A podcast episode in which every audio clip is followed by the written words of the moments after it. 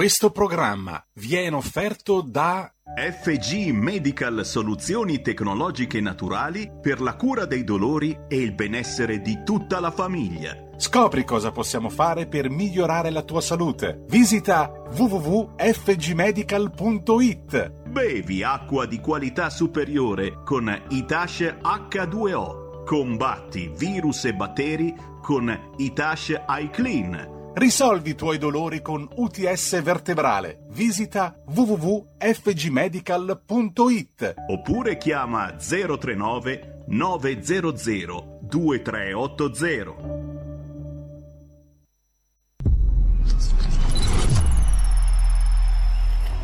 Va ora in onda Zoom, novanta minuti in mezzo ai fatti. Conduce Antonino Danna. Amiche e amici miei, ma non dell'avventura, buongiorno, siete sulle magiche, magiche, magiche onde di R P L, questo è Zoom, novanta minuti in mezzo ai fatti, nella sua edizione del venerdì. Oggi è il trenta aprile, domani primo maggio, su coraggio, cantava qualcuno, e allora cominciamo subito la nostra trasmissione. Sapete che il venerdì è dedicato nella prima parte all'agricoltura con Zoom Green, oggi abbiamo una puntata abbastanza pregna e poi dopo le undici e mezza avremo l'onorevole Paolo Formentini, vicepresidente della Commissione Affari Esteri della Camera, che con Diplomaticamente ci racconterà l'azione diplomatica dell'Italia nel mondo. L'appello che vi faccio, come sempre, date il sangue, in ospedale serve, chiamate l'Avis, rivolgetevi alle varie realtà che raccolgono sangue sul vostro territorio e soprattutto ricordate che chi salva una vita salva il mondo intero. È venerdì e, come dicono gli americani, thank God it's Friday, grazie a Dio è venerdì, e siccome venerdì si balla, con cosa? Con Jimmy Bo Horne, Gimme Some, millenovecentosettantacinque, e andiamo.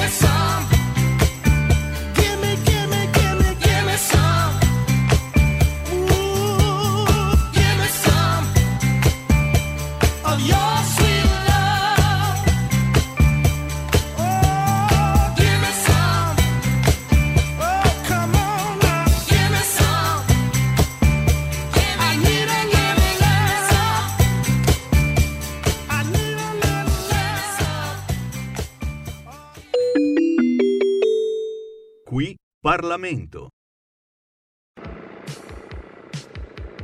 Beato te, contadino, beato te, sei forte perché sei più ricco di un re. Zoom Green, l'agricoltura in campo. Contadino, E rieccoci, questo è sempre Zoom, novanta minuti in mezzo ai fatti nell'edizione del venerdì, con me il nostro co-conduttore del venerdì, eccolo qui, lo potete vedere in tutta la sua eleganza, l'onorevole Lorenzo Viviani della Lega, nonché membro della Commissione Agricoltura. Buongiorno Lorenzo. Buongiorno a te Antonino, buongiorno a tutti i radioascoltatori, oggi vi parlo dalla sede della Lega di La Spezia. Insomma, eh, siamo sempre in giro, mi spiace perché so che ci tieni tanto Antonino a fare eh, insomma, il nostro passaggio radio sul Savonarola, però Savonarola adesso è al lavoro, devo dire la verità, sono rientrati stanotte, è iniziata la stagione delle acciughe e quindi era giusto anche far riposare l'equipaggio e non disturbarlo con le mie parole, eh, perché di solito il pescatore di acciughe di giorno deve riposarsi in virtù poi della notte seguente che si lavora.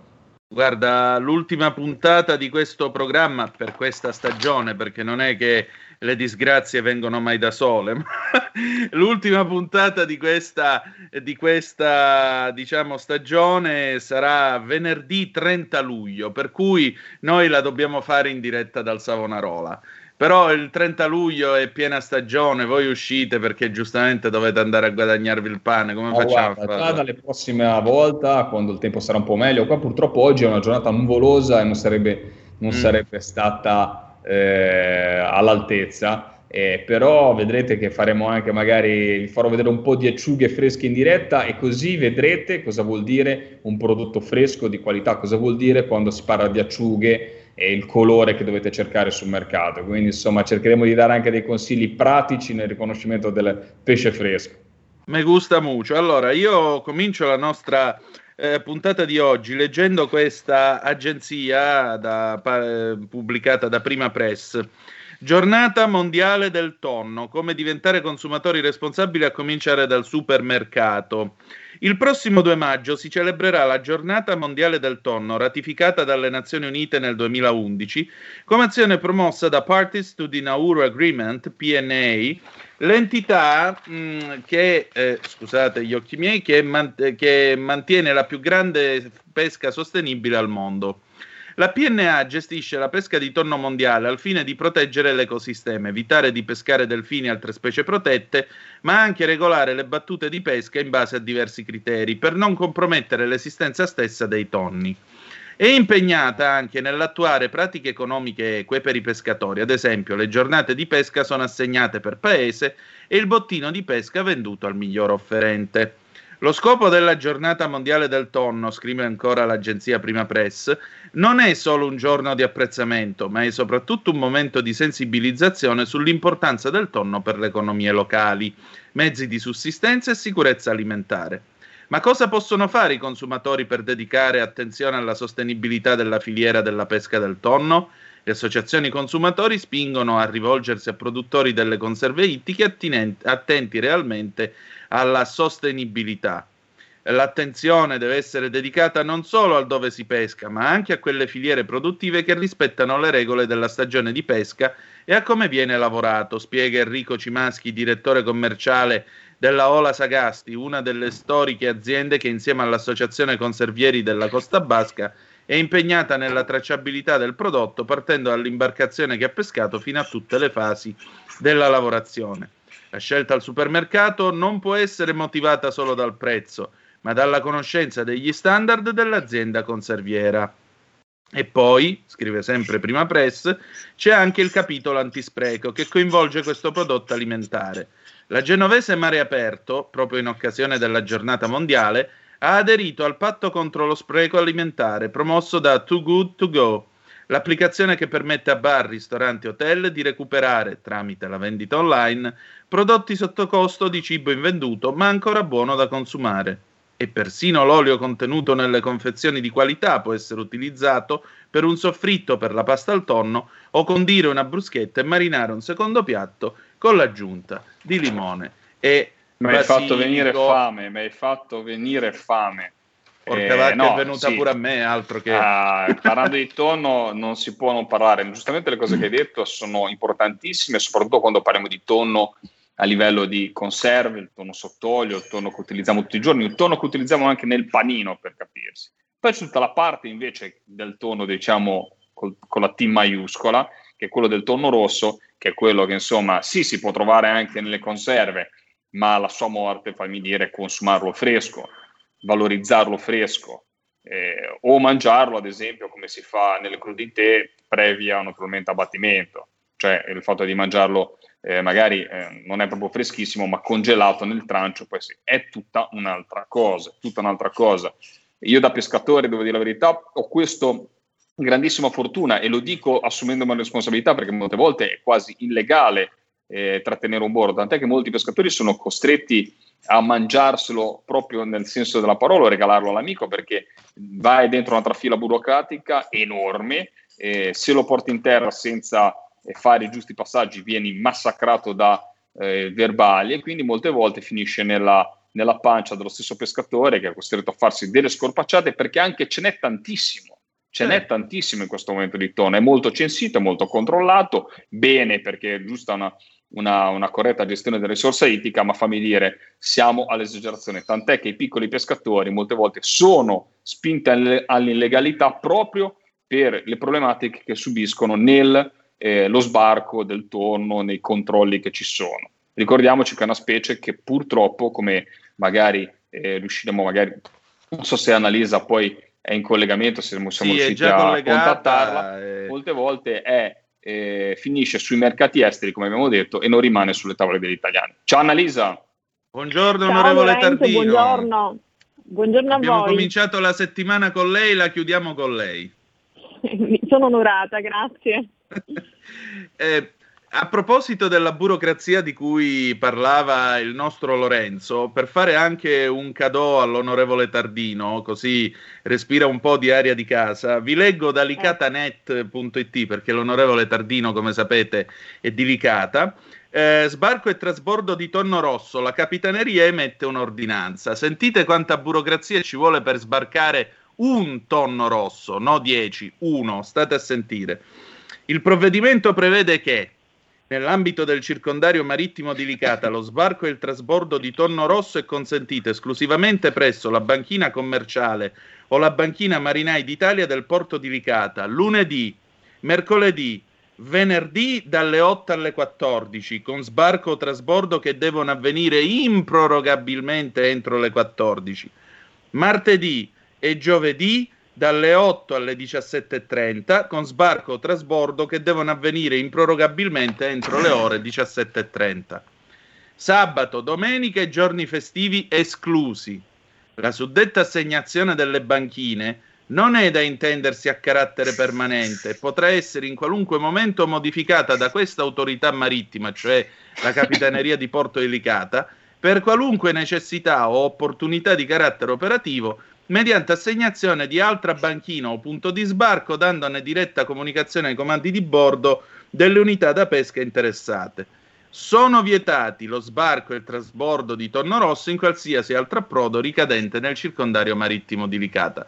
Ora, la cosa sembrerebbe abbastanza facile, ci sono degli orari, sapete a che ora lo dovete sbarcare, finita lì, pace. Ma no, no ma non è solo quello. Eh, non è... E ah, infatti... Okay. Vai, vai. Il comandante di una nave da pesca comunitaria o un suo rappresentante che abbia catturato uno o più esemplari di tonno rosso in quanto assegnataria di propria quota, oppure quale cattura accessoria che intenda sbarcare tali tonni nel porto di Licata, deve trasmettere a questa autorità marittima la richiesta d'approdo con qualsiasi mezzo almeno ventiquattro ore ventiquattro prima del previsto ingresso nel porto di Licata, ex articolo cinquantadue del regolamento del porto di Licata, approvato con ordinanza numero quattro del duemiladodici, e in aggiunta effettuare obbligatoriamente una prenotifica per lo sbarco del tonno rosso almeno quattro, leggasi quattro, ore prima dell'ingresso in porto.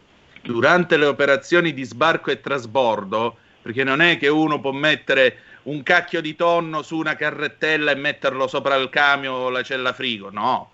Durante le operazioni di sbarco e trasbordo, i comandanti delle unità interessate dovranno adottare tutte le precauzioni e gli accorgimenti atti a evitare qualsiasi contaminazione del prodotto e qualsiasi inquinamento dei luoghi e delle acque portuali.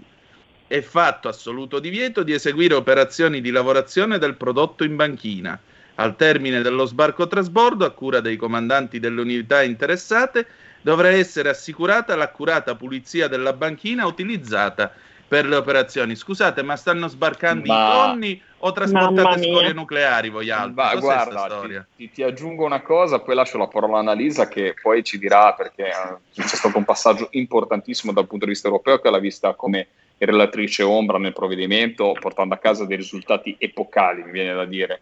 Eh, però ecco, non, eh, ti sei dimenticato ancora che tutti chi il, il pescatore, i commercianti, chi è a livello della ristorazione deve essere registrato, non so se l'hai detto, in un registro I C A T adesso. No, questa è, è l'ordinanza del ventotto aprile. E quindi devi essere registrato in, in, in quindi tutto un documento, ogni tonno c'è una carta d'identità, ma di per sé queste cose non sono sbagliate, però capite bene che per una persona che sta tutta la notte in mare, che magari non ha neanche la possibilità di fare questa richiesta. Quindi cosa succede? Ti faccio l'esempio, poi lasciamo la parola a Annalisa. Io pesco il tonno, magari in Sicilia sono distante, eh, lontano dalla costa, riesco a rientrare, chiamo quattro ore prima, va tutto bene. Ma se io sono in un, come do, c'è ad esempio anche in parte della Sicilia o in Liguria o in altre zone del paese, dei fondali subito, delle battimetriche molto elevate, quindi sono a pescare magari a poche miglia dalla costa, prendo un tonno, devo aspettare in banchina con gli altri pesci, col pesce spada in questo caso, perché deve esserci la conte- il conteggio, deve essere il venti per cento il tonno del, del, del, del, dell'intero pescato, perché se meno lo posso portare come specie accessoria accidentale. Quindi diventa veramente difficile, perché abbiamo i pescatori che dopo una nottata di lavoro, dopo una nottata di fatica, si stanno lì, si fumano un pacchetto di sigarette, poi chi fuma, e semmai uno si prende quattro o cinque caffè, prima che magari arrivi l'autorità marittima per effettuare i controlli e vedere, constatare che si tratta di una percentuale del pescato il tonno e le, prendere le misure del tonno. Ci rendiamo conto che un paese così non può andare avanti. Noi stiamo cercando di cambiare le regole, ma vi dico che è molto molto difficile. E poi qua c'è tutto un discorso di lobby che Annalisa sa molto bene e che, devo dire, a livello europeo ha combattuto e ha lavorato proprio nella direzione della pesca artigianale. No, ma detto tra noi, Annalisa. Detto tra noi, chiedo scusa, detto tra noi non è per fare polemica con la Capitaneria di Porto di Licata, per carità, ma se io fossi un comandante di peschereccio, e per vostra fortuna non lo sono, ma se io lo fossi e beccassi eh, due, tre tonni con tutto quello che valgono, perché è un prodotto che ha un suo valore sul mercato, cioè davanti all'idea di dover arrivare lì, fare le comunicazioni, raggio per raggio per tre quattordici, ma io lo ributto a mare. Non so tu, però forse sono un pirla a dirlo, eh. Eh. Ha un valore economico elevatissimo. Prego, onorevole. Eh sì, non, questo è veramente uno dei tanti problemi che affliggono il, il settore e, come diceva Lorenzo, noi stiamo cercando, diciamo, in maniera molto molto veramente complicata Eh, di eh, diciamo, lavorare per, per la categoria e soprattutto per la piccola pesca artigianale. Come dicevate prima, proprio lo diceva Lorenzo, questa settimana per esempio abbiamo avuto eh, abbiamo approvato il report nel quale io sono relatrice ombra sulla, appunto sul tonno rosso, e devo dire che il Parlamento in maniera compatta eh, ha fatto eh, proprio una battaglia contro gli stati. Siamo eh, usciti su, tutti, su tutte le testate giornalistiche perché eh, il Il, il report era arrivato al Consiglio per il trilogo eh, con le nostre proposte, eh, proposte diciamo, di buonsenso che assegnavano finalmente, soprattutto per gli stati come l'Italia, in cui diciamo, alla piccola pesca artigianale non venivano riconosciute eh, conosciute quote, o quantomeno diciamo, non quelle che chiedevamo. Ehm, c'è stata, uh, ci sono stati degli emendamenti che sono passati in, in tale direzione. Abbiamo inserito personalmente con il gruppo della Lega degli emendamenti a favore anche dei pescatori, Eh, i quali diciamo, devono essere risarciti anche in, eh, per le condizioni meteorologiche avverse, perché hanno anche questi problemi, e tutta una serie di altri diciamo, emendamenti sempre a favore della piccola pesca. È veramente, in maniera paradossale, assurdo, forse non era mai capitato, il, il testo approvato dal Parlamento al trilogo è tornato indietro, e noi siamo eh, chiaramente ci siamo intestarditi, abbiamo eh, portato il testo in plenaria, è passato con una larghissima maggioranza, e stiamo facendo questa battaglia proprio a tutela dei nostri pescatori. Quello che lei ha citato è veramente è, è paradossale ed è purtroppo, dobbiamo dire, un piccolo aspetto di tanti tanti problemi che affliggono la categoria. E in questo non solo io, ma tutti i pescatori italiani ringraziano Lorenzo per il grande lavoro che sta facendo, perché, eh, e non lo dico perché sono di parte, ma eh, forse è uno dei pochi, se non l'unico, che porta argomenti seri in Parlamento nazionale. E noi sulla, sulla sua guida, dietro la sua eh, guida, stiamo cercando di lavorare eh, in tale direzione anche qui a Bruxelles. È troppo gentile Annalisa, sei troppo gentile, ma no, il buon lavoro è stato fatto veramente in questo caso da europarlamentari che parlano con cognizione di causa, che vi dico la sincerissima verità, forse eh, è una delle prime volte eh, che succede, ma non per eh, parlare male dei colleghi degli altri partiti, ma di persone che si studiano i provvedimenti, cercano di portare il massimo risultato per il proprio paese. Ricordiamoci che il Consiglio, Antonino, non si è mai quasi schierato contro i provvedimenti.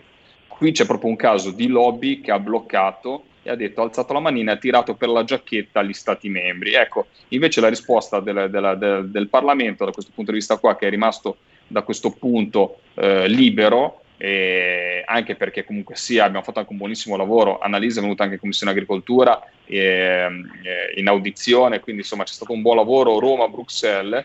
Ecco, Eh, siamo riusciti a farci valere portando a casa degli emendamenti molto importanti, che mi sembra anche fondamentale per questo motivo, mi sembra fondamentale per tutelare il lavoro e la qualità del prodotto italiano, perché ricordiamo che il tonno rosso, prima di tutto, scusate l'espressione, è cosa nostra, insomma, è cosa del sì, nostro ma... paese. Ma ecco, purtroppo non lo conoscono. Io sfido tutti i radioascoltatori a dirmi, magari hanno mangiato un tonno, ma avete mai mangiato tonno rosso? E ce n'è tanto, ed è di una qualità super. Quindi cercate il tonno rosso, anche perché la battaglia per la pesca artigianale, per dare la possibilità delle quote alla pesca artigianale, si vince anche con le richieste dei consumatori. Benissimo, allora noi dobbiamo andare in pausa, poi dopo c'è la radiopromozione, torniamo alle undici e zero cinque. Io voglio ringraziare l'onorevole Tardino per la sua presenza e per il suo impegno anche sotto questo profilo. Onorevole, grazie di essere stata con noi.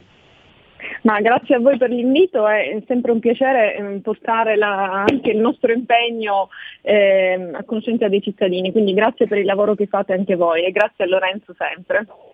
Ciao Annalisa, grazie, grazie, ciao. Un abbraccio. Va bene, allora noi adesso andiamo in pausa, radiopromozione e poi torniamo con Zoom Green.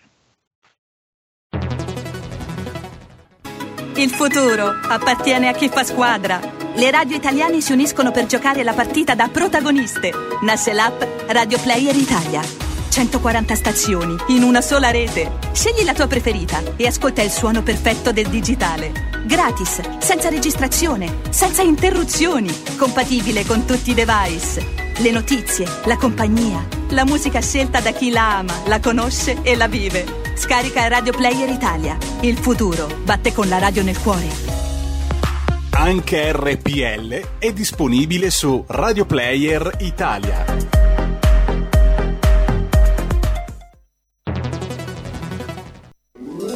Stai ascoltando R P L, la tua voce libera, senza filtri né censura. La tua radio. due per mille alla Lega. Sostieni la Lega con la tua firma. Scrivi il codice D quarantatré sulla tua dichiarazione dei redditi. Assegnare il tuo due per mille al codice D quarantatré, D quarantatré, D quarantatré non costa nulla. Aiutaci ad aiutarti. Il tuo supporto è prezioso. Ricorda, D quarantatré per il tuo due per mille alla Lega di Salvini.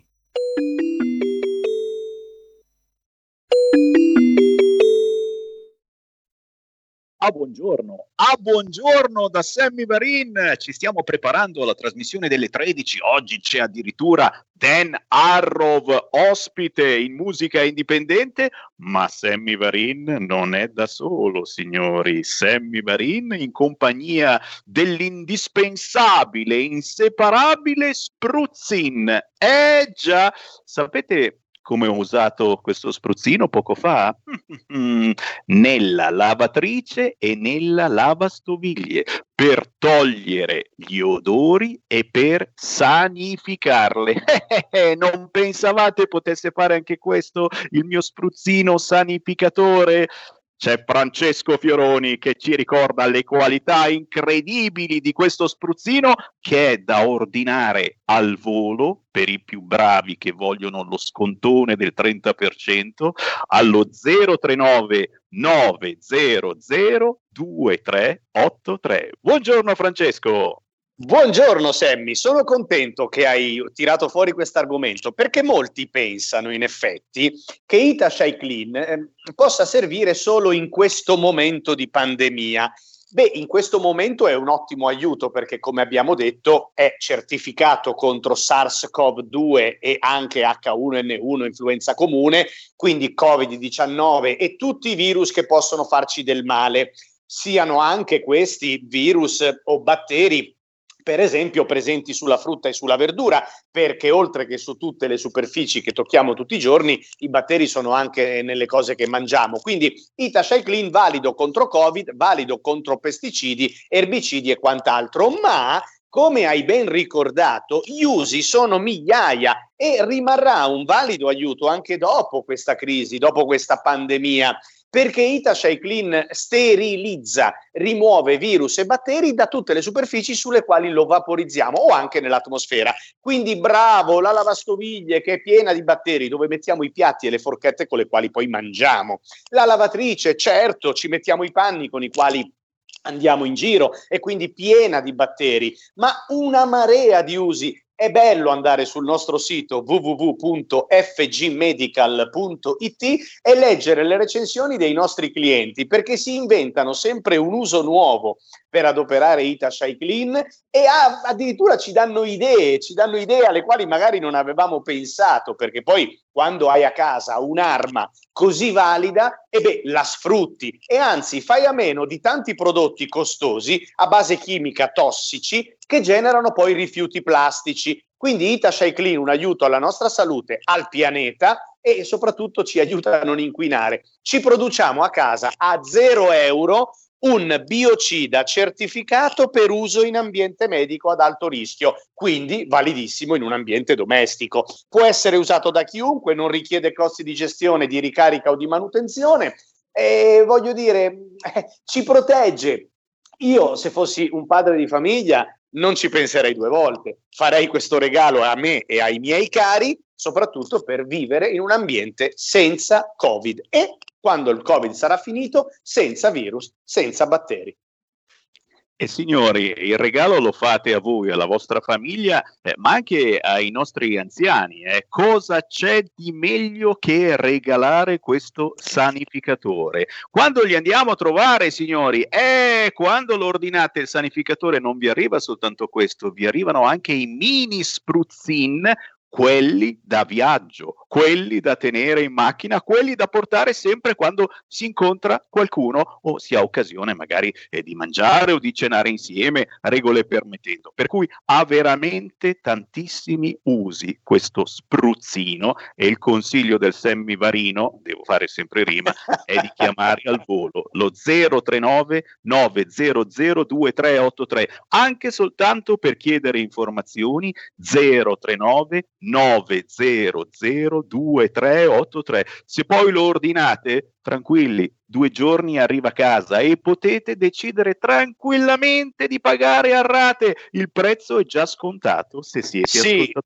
di erre pi elle. Esatto, e lo diciamo anche, Sammy, perché molta gente ha paura del costo. Quando diciamo pagare a rate pensano a chissà quale cifra. Il prezzo imposto di iTaShaClean, che ricordo è un prodotto ass- assai tecnologico e-, e pieno di certificazioni, è un costo assolutamente abbordabile. Il costo, il prezzo imposto, lo vedete anche sul nostro sito internet, è duecentonovantanove euro, ma se chiamate ora i primi dieci allo zero tre nove nove zero zero due tre otto tre avranno lo sconto del trenta per cento, quindi lo pagano duecentodieci euro, I V A compresa, trasporto compreso fino a casa vostra in quarantotto ore al massimo, e in omaggio i due spruzzini mini da ricaricare da viaggio, da, da borsetta, però solo alle prime dieci telefonate, perché già qualcuno poi chiama il giorno dopo: ah, io volevo lo sconto. Signora, eh, purtroppo è un pochino tardi. Zero tre nove nove zero zero due tre otto tre, dite che avete sentito la diretta, sconto trenta per cento, duecentodieci euro tutto compreso, appena arriva lo tirate fuori dalla confezione, c'è tutto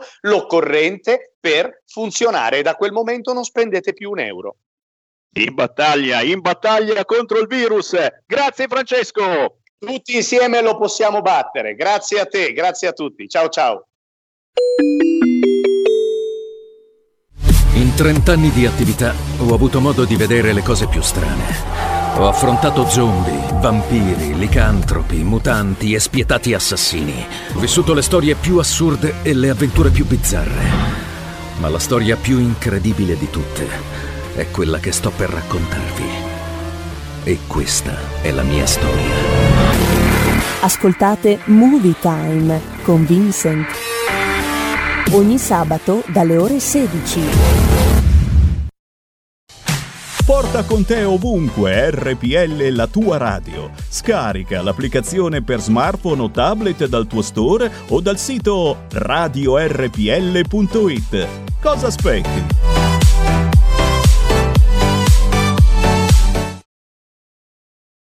E rieccoci, siete di nuovo sulle magiche, magiche, magiche onde di R P L, questo è sempre Zoom, novanta minuti in mezzo ai fatti nell'edizione green del venerdì. Antonino Danna al microfono insieme al nostro co-conduttore, l'onorevole Lorenzo Viviani. Lorenzo, ehm, questa settimana comunque vi siete, tra l'altro ieri c'è stata pure un'intervista al T G uno del ministro Patuanelli, avete parlato di piano nazionale, vi siete occupati di piano nazionale di resistenza e resilienza, e allora quali sono i punti cardine?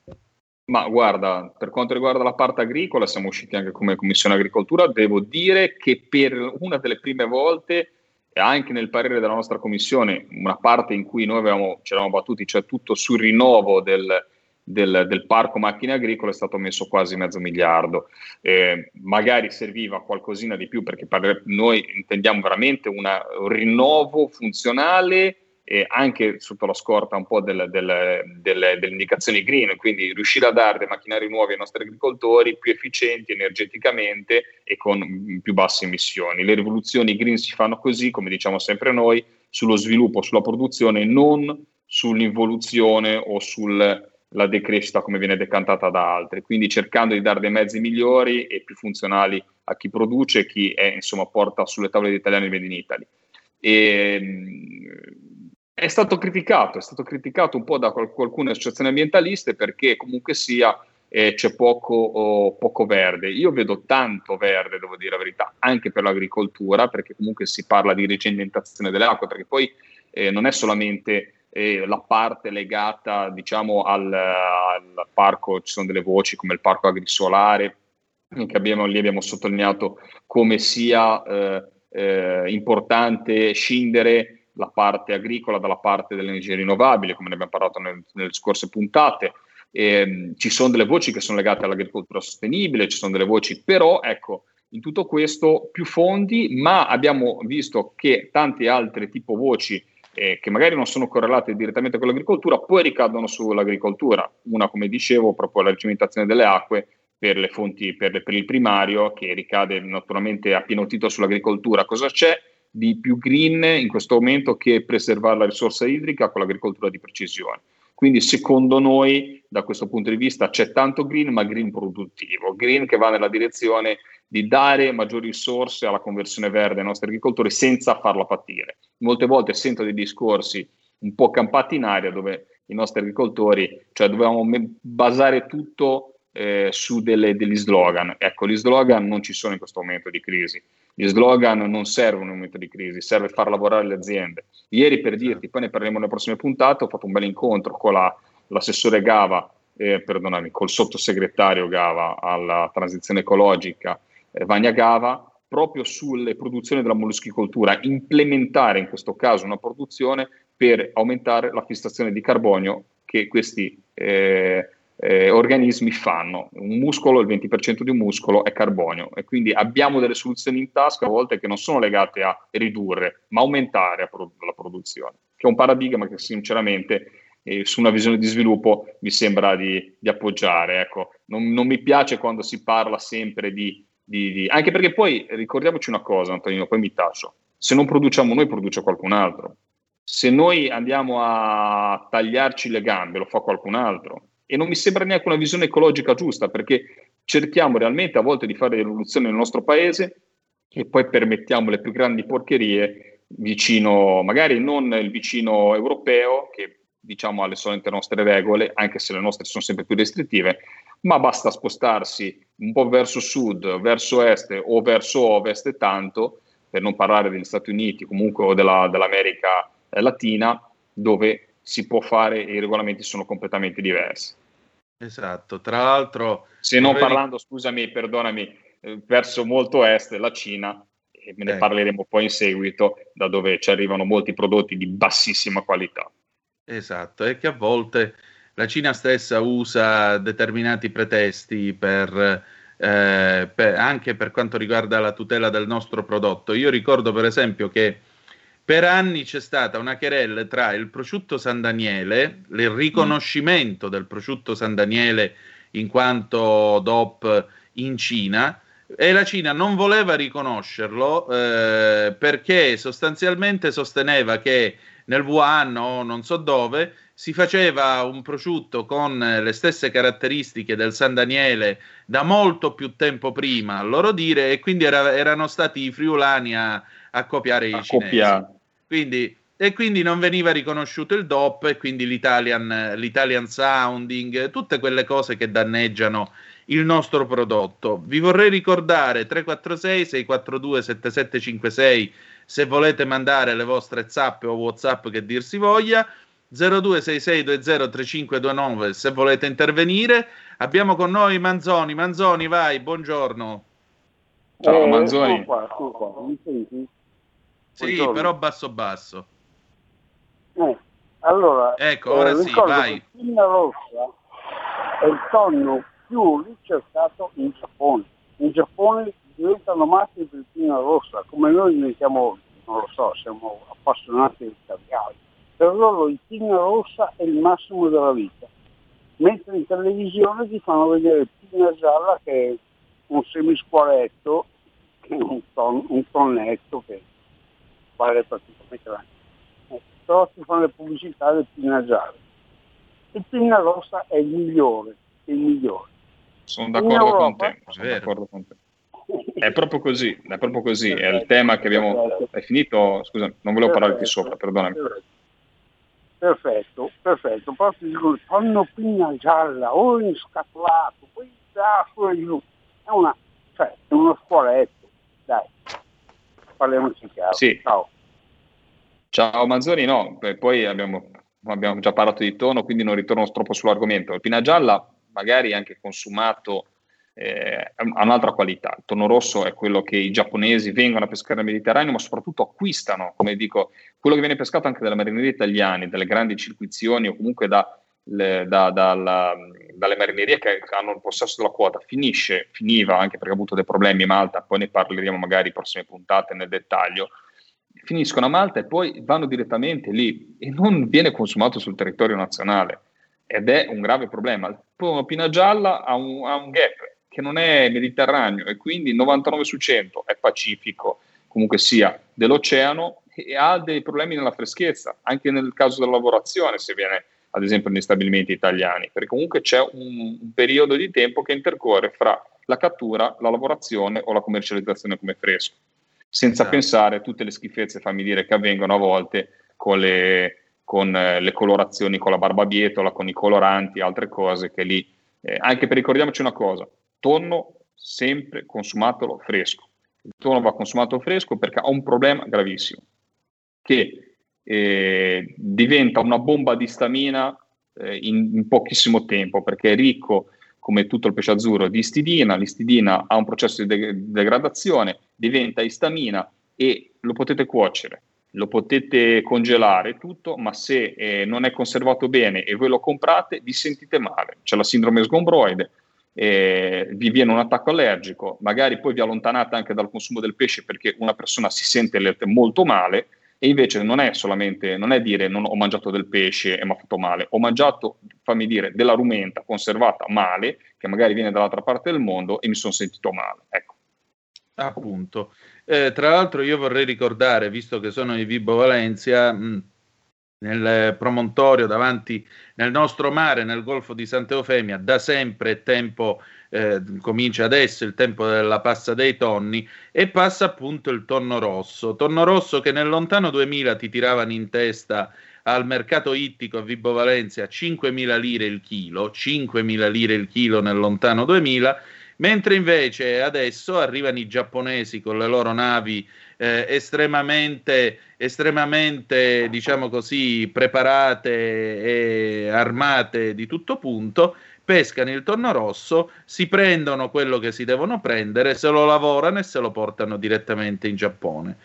Questo tanto per dire qual è il prodotto che dobbiamo favorire, qual è il prodotto che dobbiamo tutelare. Mentre io vi parlo sto cercando anche una ricetta per, eh, che vi darò dopo per fare tonno con le cipolle, come lo faceva mia zia Santina, che poi eh, che aveva un ristorante giù in Sicilia, a Mongerbino, per cui... Te la giro io, te la giro io. Te l'avevo mandata, infatti. Te la giro io perché dovevo cercare il WhatsApp perché me l'avevi girata. Esatto, no, allora la trovo io cercando nel tuo WhatsApp, perché eh, l'avevo, l'avevo, come si dice, l'avevo battuta a macchina nel lontano millenovecentonovantaquattro, che è quanto dire.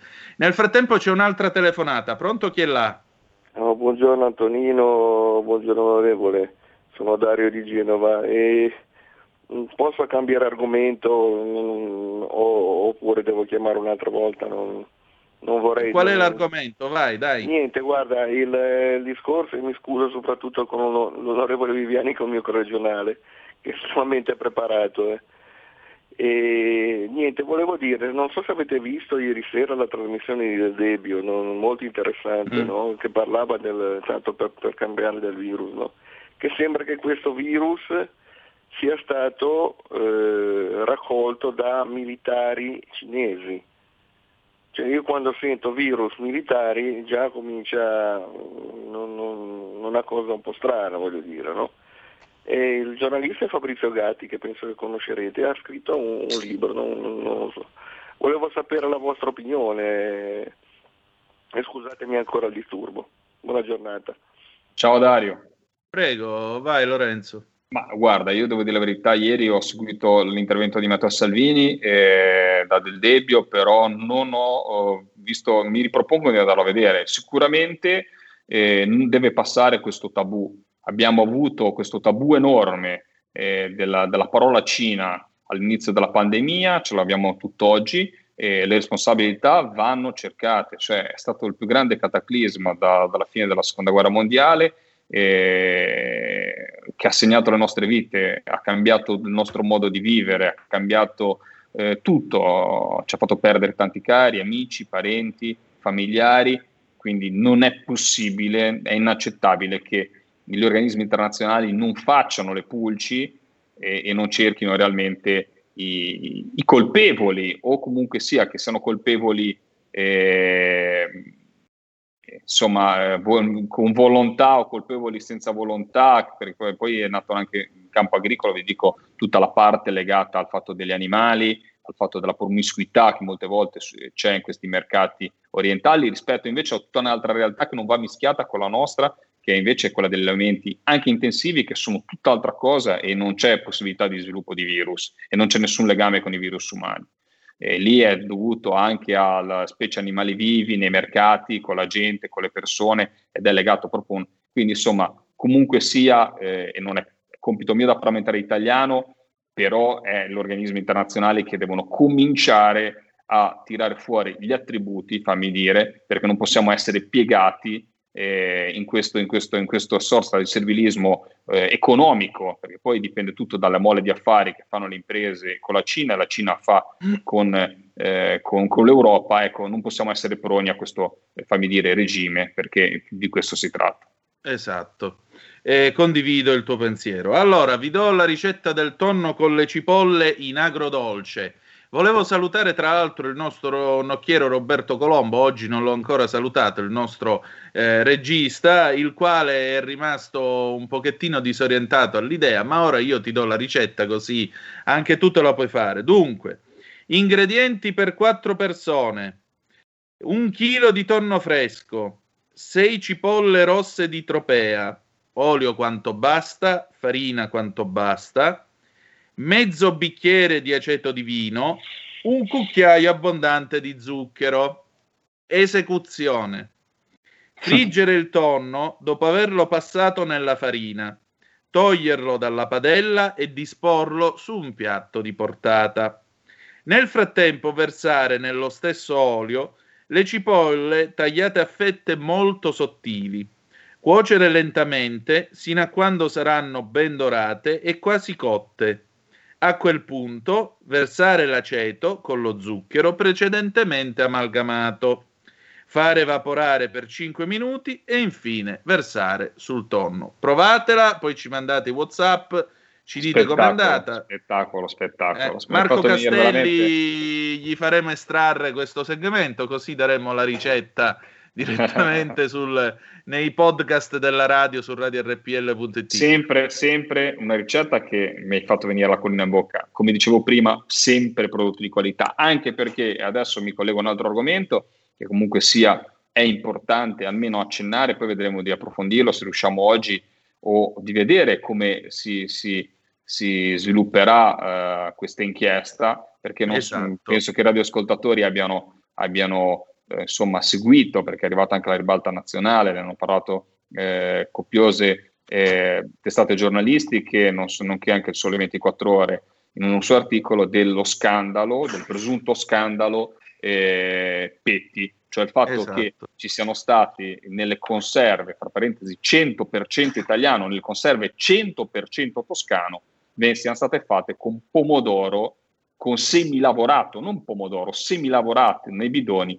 cinese. Ecco, questa è una cosa che non solamente macchia il nome del Made in Italy, ma fate dire macchia i produttori, perché il problema grosso che cosa sarà in questo caso? Che in questo vortice eh, di inchieste, naturalmente come, come eh, è giusto che sia eh, da garantista, quale sono, eh, finché non verrà approvato, eh, non, sicuramente eh, ne parliamo in maniera eh, col beneficio del dubbio, però ricordiamoci sempre che nella, nella, nella vengono travolti da tutto questo i nostri agricoltori, i nostri agricoltori toscani, parliamo di intense produzioni, produzioni che lavoravano con questa azienda, e quindi ecco, eh, ritengo che sia un problema da, da seguire, senza, cercando di scindere fra chi ha presumibilmente fatto una frode alimentare rispetto alla parte agricola onesta, che tra parentesi molte volte deve combattere con eh, un, un, dei prezzi alla trasformazione che sono bassissimi.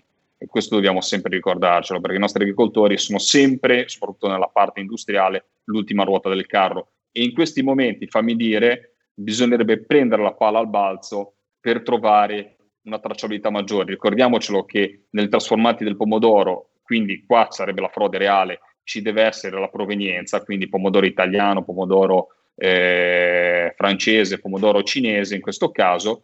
Però ecco, dai grandi scandali, come si dice molte volte per quanto riguarda eh, il vino, ecco, dai grandi scandali possono nascere gli, il, il, la vera valorizzazione, cioè bisogna ripartire ancora più forti, perché abbiamo una parte produttiva agricola toscana che realmente rischia di andare in difficoltà, tutto il comparto che è legato poi alla zona di Livorno, Venturina, della Maremma, insomma. Sì, infatti Alina, la nostra spacciatrice di rassegna stampa, Eh, ci segnala infatti su Agrisole, caso Petti, ANICAV, l'Associazione Nazionale Industriali Conserve Alimentari e Vegetali, ribadisce totale impegno a tutela dei consumatori. Vi do un dato: in Toscana sono coltivati a pomodoro circa duemila ettari, il cinquanta per cento dei quali in Maremma e il resto appunto tra le province di Livorno e Pisa e il Mugello.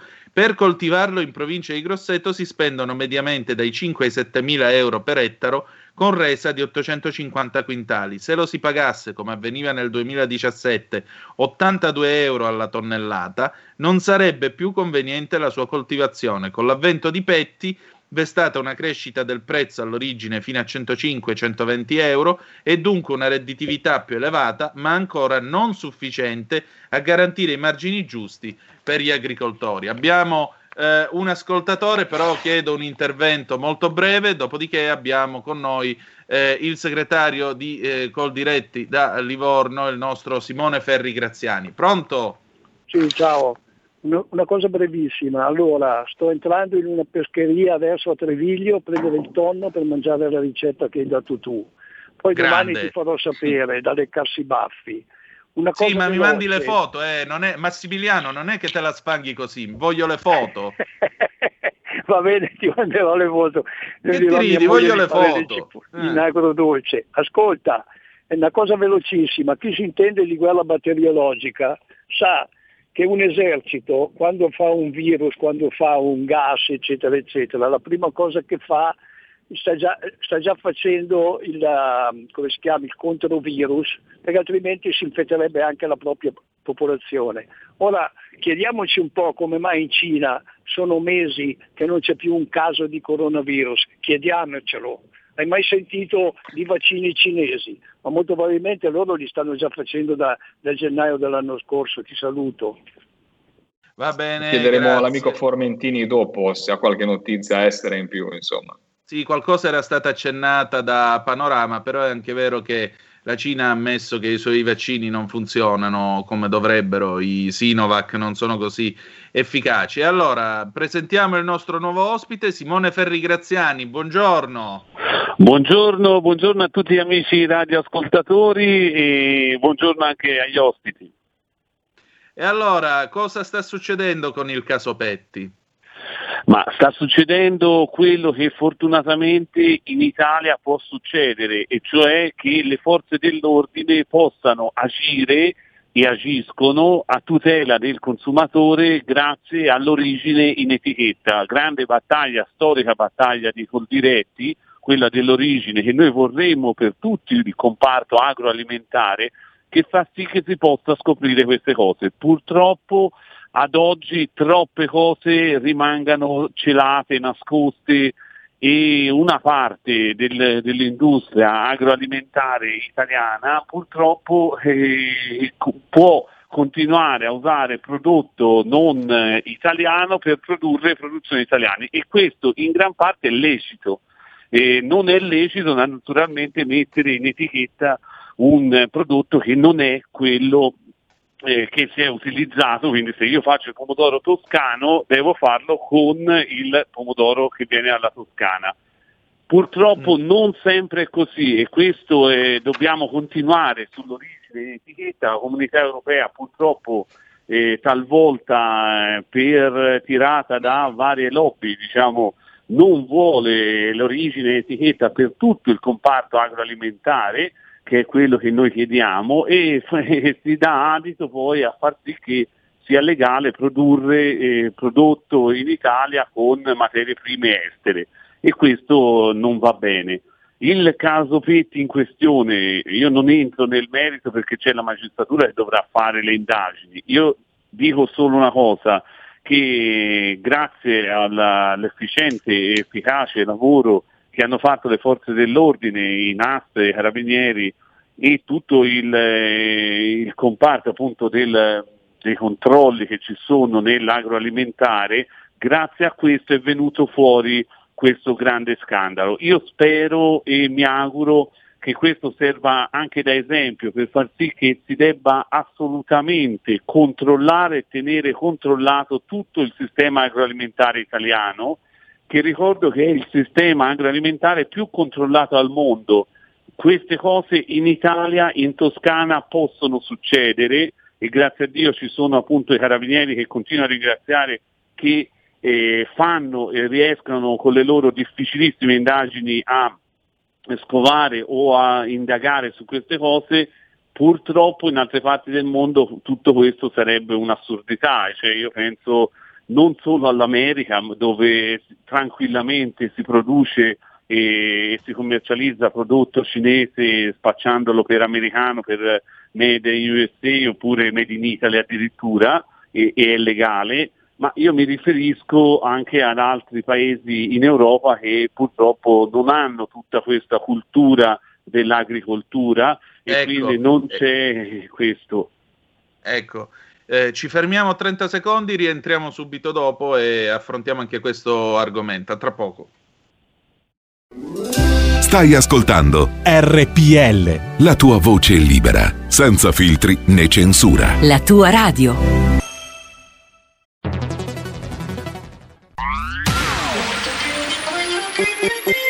Un suono così non l'hai mai sentito, baby.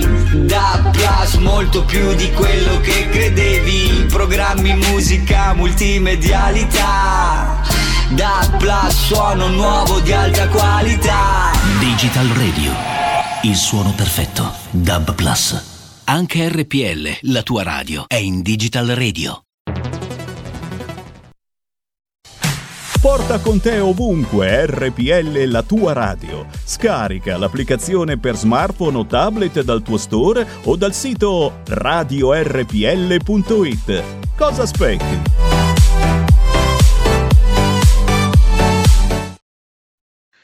E rieccoci, siete di nuovo su R P L, questo è sempre Zoom, novanta minuti in mezzo ai fatti. Antonino Danna, eh, Lorenzo Viviani al microfono e poi con noi naturalmente Simone Ferri Graziani.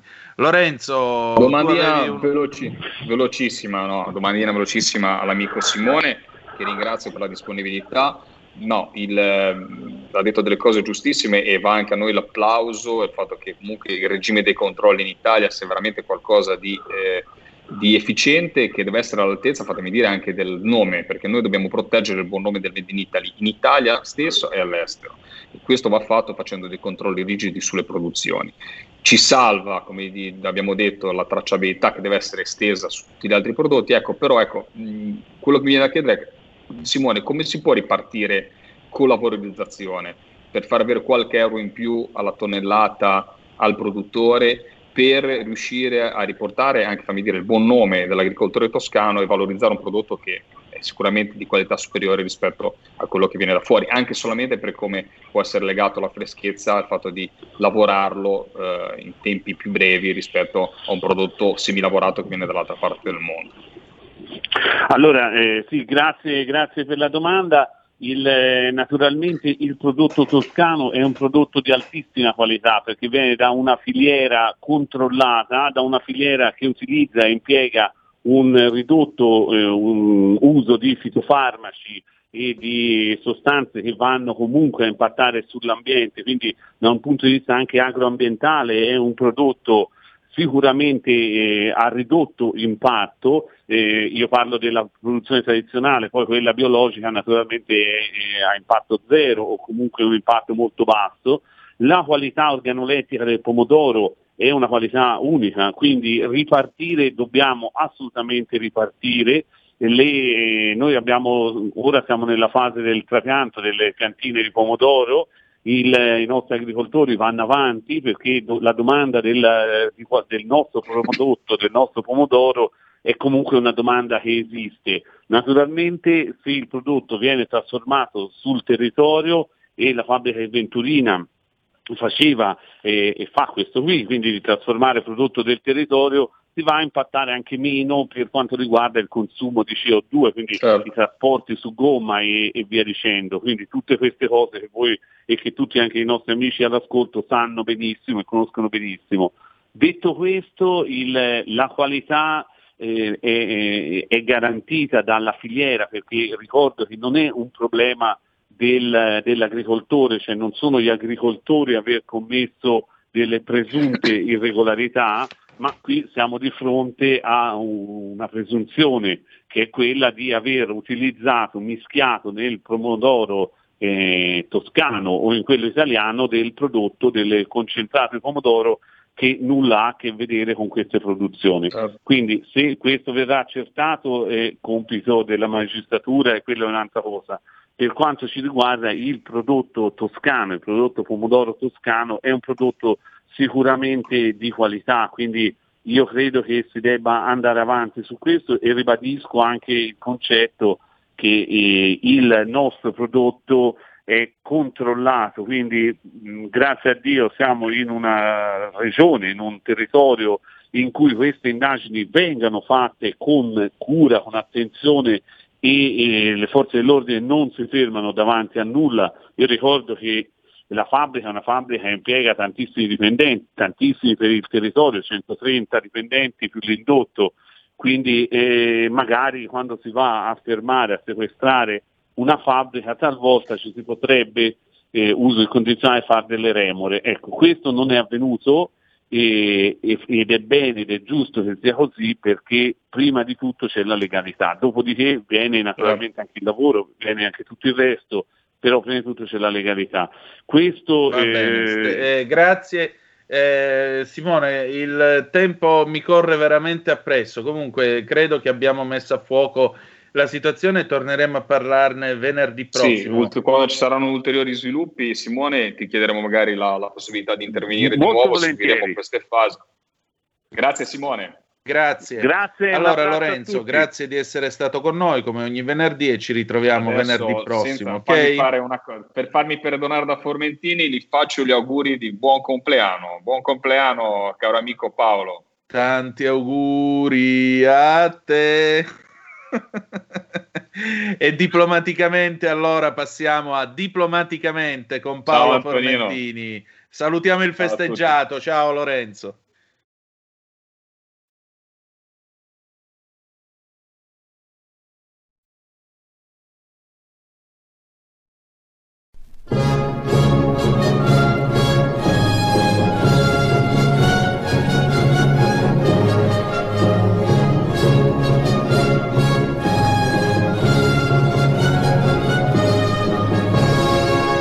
Diplomaticamente, la politica estera.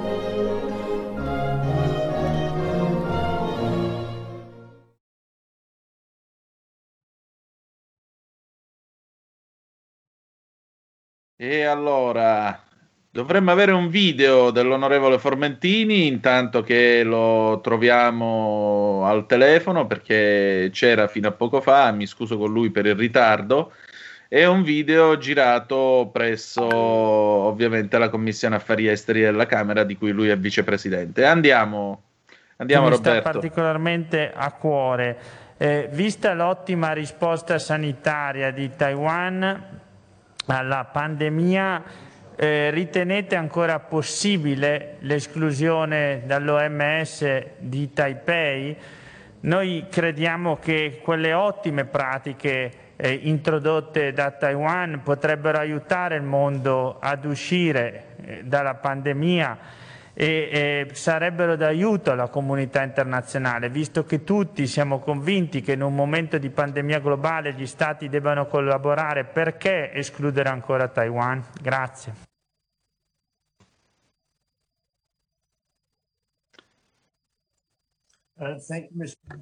Grazie Presidente, forse posso esprimere un parere io?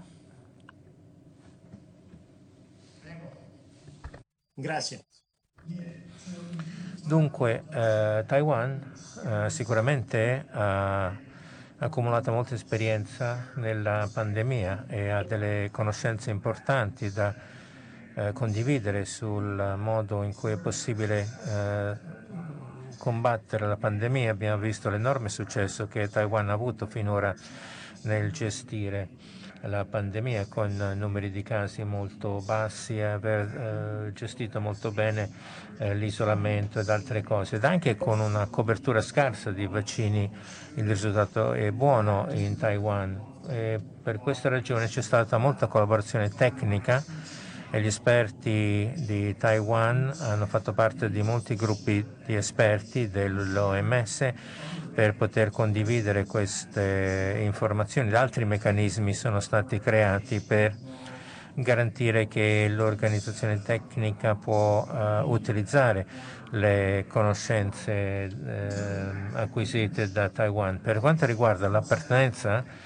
all'organismo, questo chiaramente non è una decisione tecnica, non è una decisione che può prendere il segretariato, ma dipende dagli Stati membri dell'organizzazione. E quindi è una discussione che devi, devi svolgere a quel livello. Molte grazie Presidente. Grazie, aveva chiesto la parola anche Peter Sands. Prego.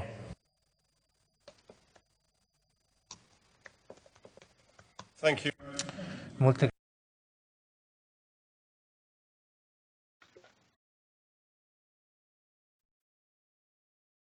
Il contributo video è terminato, siamo tornati restituendo la linea ad Antonino Danna con il nostro ospite che è in collegamento.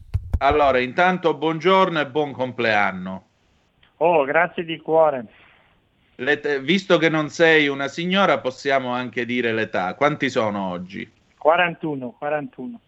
Eh, ad agosto lo saranno anche per me, millenovecentottanta, buona annata, dai. Ottima annata, ottima annata. Benvenuto e auguri allora all'onorevole Paolo Formentini, vicepresidente della Commissione Affari Esteri del, della Camera. E allora, eh, io ho mandato in onda questo video in cui si parlava di Taipei e dell'O M S. Spiegaci un po' eh, che cosa, a che cosa si riferiva. Si riferiva al fatto che Taipei, ovvero Taiwan, è esclusa dall'Organizzazione Mondiale della Sanità, dove è rappresentata la sola Cina, che ovviamente non vuole che sia presente Taiwan perché non riconosce Taiwan come Stato indipendente, e purtroppo anche l'Italia è sempre succuba al volere di Pechino e non compie questa battaglia di libertà per far sì che invece Taiwan sia riammessa all'O M S o W H O in inglese.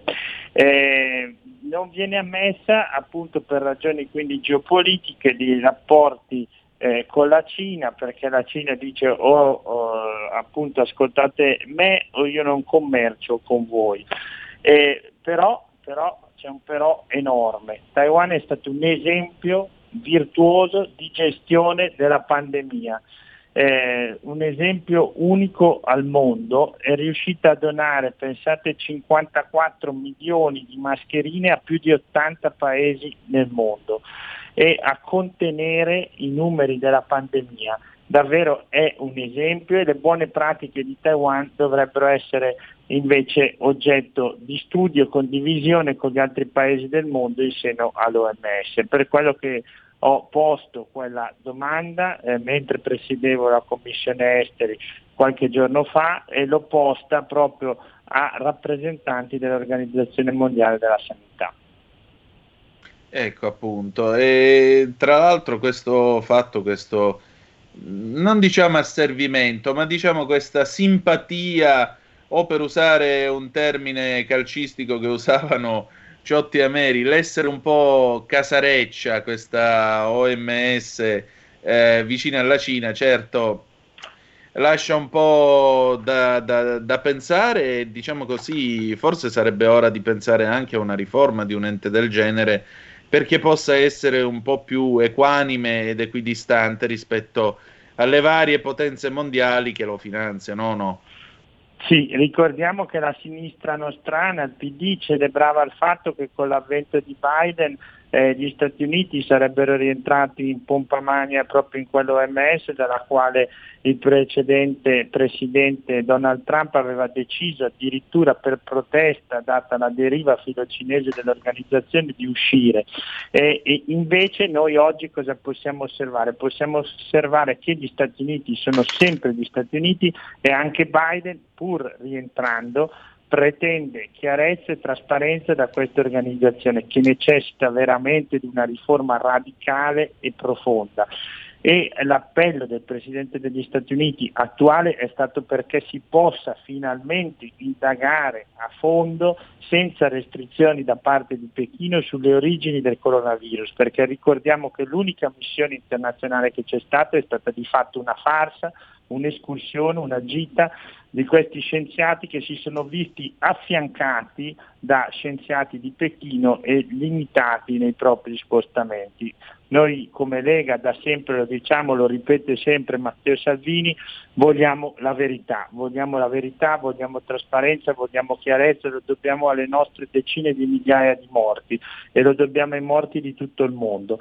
Questo può eh, avvenire appunto solo se la comunità eh, internazionale si stringe intorno all'unica voce veramente libera che con forza, da Hong Kong allo Xinjiang fino al Tibet, chiede che la Cina non eh, sfugga alla difesa dei diritti umani, ma la implementi anch'essa e che non rivendichi con orgoglio di avere un modello differente, alternativo alla democrazia, perché quel modello differente, alternativo, celebrato anche da qualche fan nostrano, pensiamo a Beppe Grillo, ci spaventa alquanto ed è una minaccia per le nostre democrazie.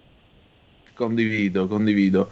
Eh, Paolo, io mi allontano un poco dal, dalla, dall'Estremo Oriente perché mh, questa settimana, leggendo Panorama, eh, sono rimasto un po' colpito da un servizio molto interessante, come sempre, Panorama, eh, da un servizio nel quale si parlava della diga che, l'Eritre- che l'Etiopia sta costruendo sul Nilo Azzurro e che potrebbe portare a delle tensioni con il Sudan e poi naturalmente con l'Egitto. Insomma, sto primo ministro etiope che è stato premiato come eh, premio Nobel per la pace e sta facendo una guerra contro l'Eritrea e quant'altro, insomma, questo qui non smette mai di, di, di, rife- di riservarci sorprese. Ma noi sì. altri non, non, non abbiamo niente da dire in, nel Corno d'Africa, e non è per fare... i colonialisti, ma comunque noi un no, legame no, storico con questo mondo ce l'abbiamo. Tutt'altro che colonialismo, tutt'altro.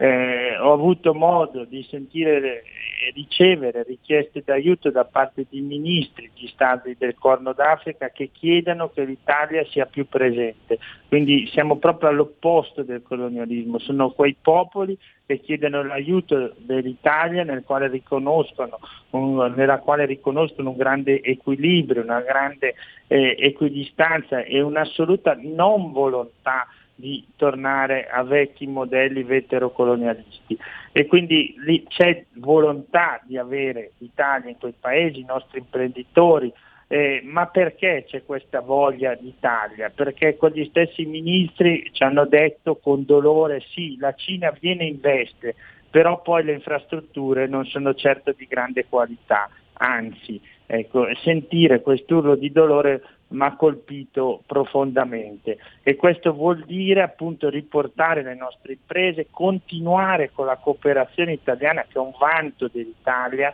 che eh, davvero pensiamo anche ai nostri missionari, non solo alla cooperazione, pensiamo alla costruzione di pozzi, ma proprio ai missionari in ogni angolo del pianeta. Proprio questa settimana è stata una settimana drammatica per i missionari, perché c'è stata eh, l'uccisione, spare a colpi di ascia, di macete, di una missionaria di Schio, Nadia De Munari, in Perù, e pochi giorni dopo un altro vicentino, il più giovane vescovo della Chiesa Cattolica, è stato gambizzato, Carlassare, in Sud Sudan. Ecco, questo eh, purtroppo è quello che succede ai nostri missionari, al quale va dato sempre, appunto, bisogna sempre pensare e sostenere, perché portano anche una bella immagine dell'Italia nel mondo. E in termini geopolitici non dobbiamo scordarci, è un ragionamento delicato, ma va fatto, che queste persone sono italiani e che queste persone per l'Italia possono comunque essere una Così, una porta verso il mondo anche per le nostre imprese, quindi fare sistema anche con i nostri missionari. Altri paesi lo fanno, dobbiamo farlo con più forza anche noi. Tornando all'Eritrea, all'Etiopia, sì, per fortuna la guerra tra Eritrea e Etiopia è finita, ma adesso c'è la guerra nel Tigray, il famoso Tigray. Eh, lì sono stati compiuti crimini orrendi e sono stati compiuti proprio sotto la presidenza di Abiy Ahmed, premio Nobel. Ecco, e quindi davvero la comunità internazionale si deve interrogare sul senso di questi premi e deve porre fine definitivamente ai massacri. Quell'area è un'area strategica, eh, davvero vitale anche per l'Egitto, perché la grande diga sul Nilo pone dei problemi di approvvigionamento idrico in stagioni, non come questa, ma in stagioni appunto di siccità, eh, con la, l'aridità che avanza in quelle zone, a, di approvvigionamento idrico, e quindi è una ragione geostrategica che preoccupa, perché se non si arriverà a un'intesa definitiva tra questi paesi eh, è un punto veramente di rottura. ed è appunto un'osservazione sulla quale credo che sarà bene tornare anche venerdì prossimo, quando ci ritroveremo per il nostro consueto appuntamento con Diplomaticamente.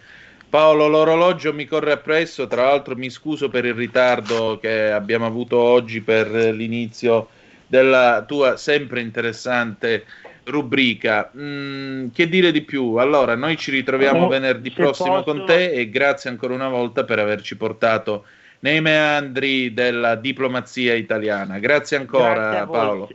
Se posso, in chiusura, un pensiero sì. commosso ai pellegrini morti. Eh, è stata una tragedia sul Monte Meron in Galilea. Eh, sono morte quarantaquattro persone, sono più di un centinaio i feriti in Israele, eh, a loro va il nostro pensiero commosso. Ed è un pensiero al quale ci associamo. Grazie ancora.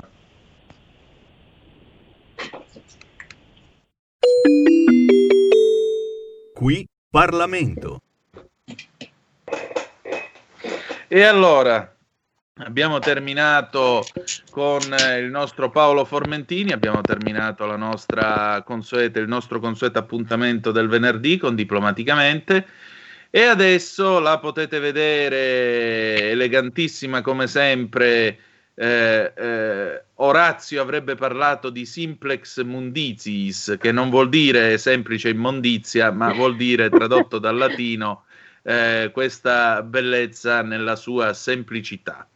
E allora la potete vedere su radio erre pi elle punto it, oppure sulla nostra pagina Facebook, oppure ancora sul nostro canale YouTube. Ecco a voi Malika Zambelli. Buongiorno. Buongiorno a tutti, ciao Antonino, e grazie per il complimento. Eh. Prego, prego, buongiorno a te. Senti, allora, eh, diciamo così, che cosa c'è di bello oggi nel tuo State Karma alle ore dodici? Allora, oggi ho Giampaolo Gambi, che è un attore, un comico, e è il braccio destro di Bianca Guacciaro, a Detto Fatto. Parleremo un po' della sua vita, del suo interesse anche per le filosofie orientali, quindi in perfetto clima Stai Karma, e la sua passione per l'India. Lui è stato molte volte in India, ci racconterà cosa, cosa rappresenta per lui questo luogo così magico della terra. E poi parleremo del suo libro. Lui ha scritto un libro che si intitola cinquantatré giorni, e l'ha scritto durante il, il primo lockdown, quindi racconta i suoi, i suoi cinquantatré giorni, che sono stati anche i nostri, di quarantena, e insomma come questo momento da un lato ci abbia fatti arrabbiare, ma dall'altro ci abbia anche messi di fronte a noi stessi e alla possibilità di, di rinascere. In qualche modo siamo tutti morti e rinati a nuova vita.